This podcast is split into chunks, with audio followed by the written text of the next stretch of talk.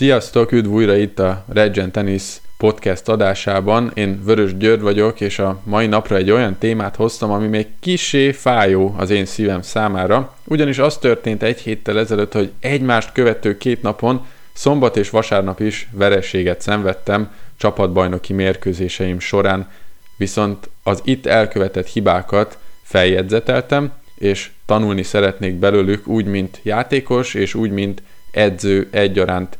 Ezeket most szeretném veletek is megosztani, hogy legközelebb, amikor játszotok, ti már ne kövessétek el ugyanazokat a hibákat, amiket én elkövettem. Viszont mielőtt elmélyülnék a témában, szeretnék nektek köszönetet mondani, hogy most már nagyon sok platformon sokan követitek a Regent teniszt, akár itt a podcastet is egyre többen hallgatjátok. Nagyon örülök az összes visszajelzésnek, és hogy tényleg hiánypótlónak tartjátok ezt a fajta szakmai megközelítését a tenisznek. Szeretném még ajánlani a Regen Online Tenisz Akadémiát, aminek a linkjét és a részleteit elhelyeztem a leírásba, illetve a link alatt találjátok a részleteket. Úgy érzitek, hogy motiváltabbak vagytok és több tartalmat szeretnétek még látni, akkor ajánlom figyelmetekbe ezt a részét is, ezt a platformját is a, a Regennek. És akkor most folytatva a témát, igazából a szombat és a vasárnap egy teljesen különböző nap volt a, a teniszforma tekintetében. Szombaton gyenge játékkal sikerült vereséget szenvedni, vasárnap már nagyon sok mindent tanulva a szombati napból egy sokkal jobb mutatott, egy sokkal jobb ö, játékot mutatva sikerült ö, pályára menni, viszont a végeredmény itt is vereség lett, és ezeknek a jegyzeteit akkor most szeretném veletek megosztani.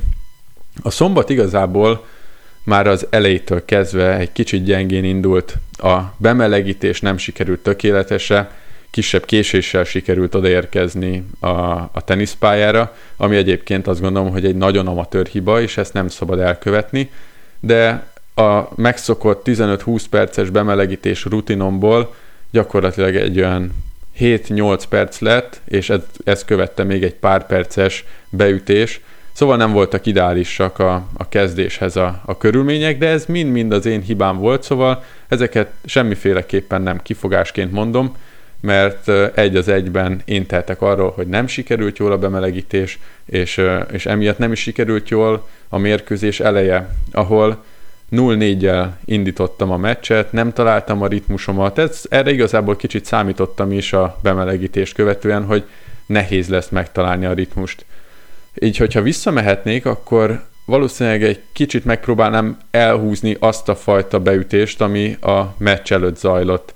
Szóval ott még jobban meg lehetett volna találni a ritmust, ott egy, egy kicsit sietve mentünk végig a dolgokon.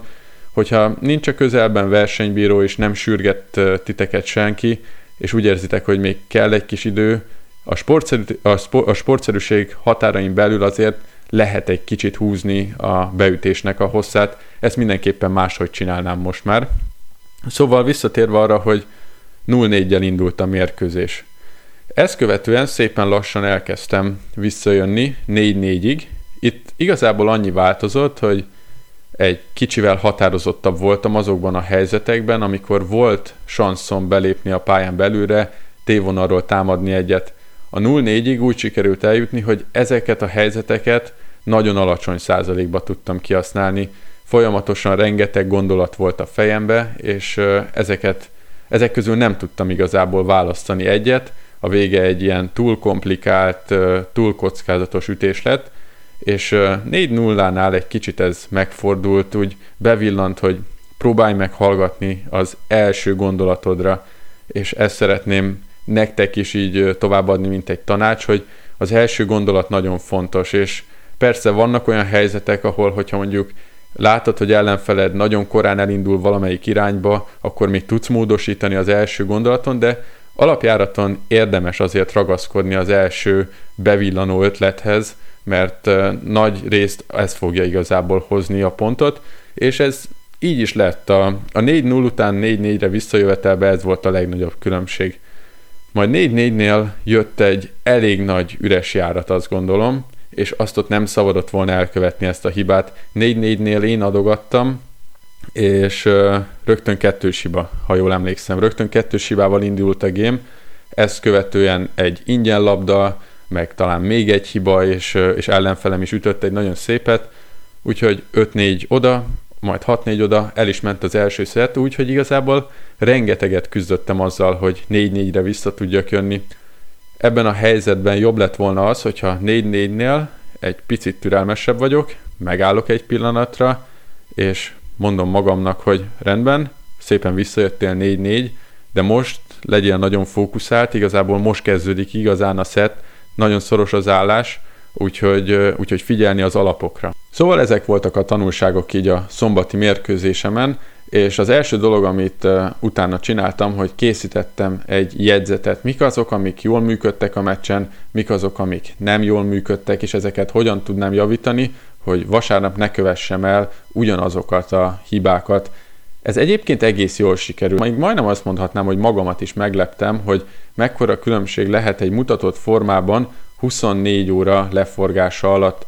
A, vasár, a vasárnapi nap sokkal felkészültebb volt, egy jobb ritmus sikerült találni, jó, ö, komfortosabban éreztem magamat a pályán. Minden adott volt egy jó mérkőzéshez. Azt el kell mondani, hogy a vasárnapi ellenfelem egy nagyon rutinos, jó játékos volt, aki ellen nehéz volt pontot ütni, és nagyon kevés ingyen labdamenetre lehetett számítani. Tényleg bele kellett tenni minden erőfeszítést annak érdekében, hogy sikerüljön eredményesen játszani ellene. Az egyik legnagyobb különbség a szombat és a vasárnapi játékom között, így utólag visszagondolva, hogy vasárnap egyáltalán nem éreztem kapkodósnak a játékot. Nem éreztem kapkodósnak a játékot pont közbe, és a pontok között. Mit is jelent pontosan az, hogy a labdamenetek között nem kapkodós a játék? Itt azt értem alatta, hogy szombaton megvolt az az érzésem, hogy gyorsan akartam elkezdeni a következő pontot, nem tartottam kellő pihenőt, vasárnap pedig tényleg mindig megvolt a törölközés, átgondoltam, hogy mit szeretnék a következő pontba játszani, tudtam fújni egyet, tényleg sokkal fizikaibb is volt egyébként ez a vasárnapi mérkőzés, és jobban osztottam be a saját, energiáim, a saját energiáimat, és jobban volt menedzselve a teljes mérkőzés. Erről egyébként lehet, hogy a későbbiekben fogok majd egy külön anyagot készíteni, hogy hogyan lehet minél hatékonyabban, minél profibban menedzselni a, a saját dolgaidat a mérkőzés közben, mikor, hogyan tarts, hogyan tarts pihenőt, uh, hogyan kontrolláld egy kicsit a gondolataidat. Szóval ez egy tök érdekes témakör, és ez szerencsére egészen jól sikerült vasárnap.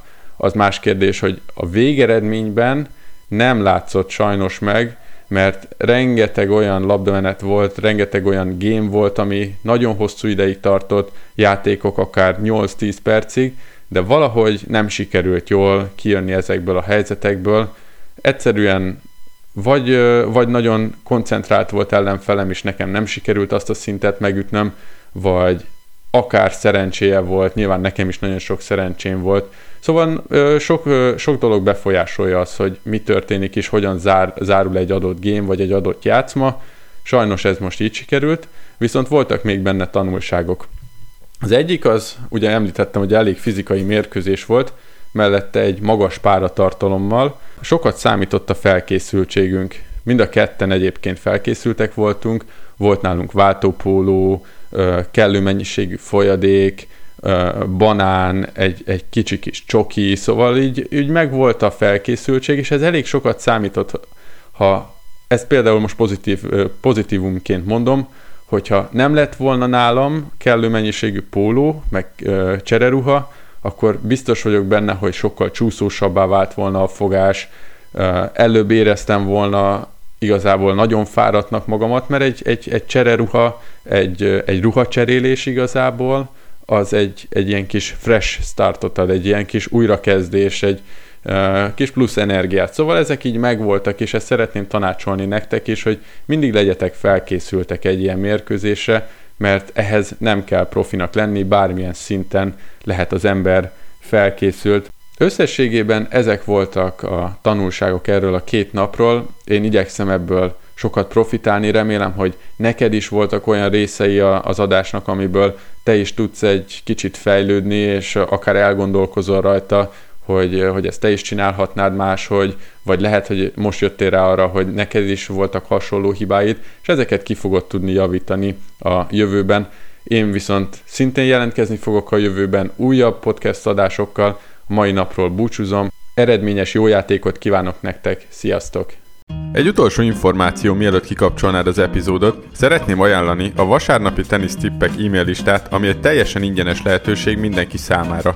Itt minden héten írok hasznos teniszes történeteket, tippeket és olyan dolgokat, amiken a hét folyamán gondolkoztam. Nagyon egyszerű fel és leiratkozni, elhelyeztem ennek a linkjét a leírásban, várlak téged is a Regent Tennis közösségében.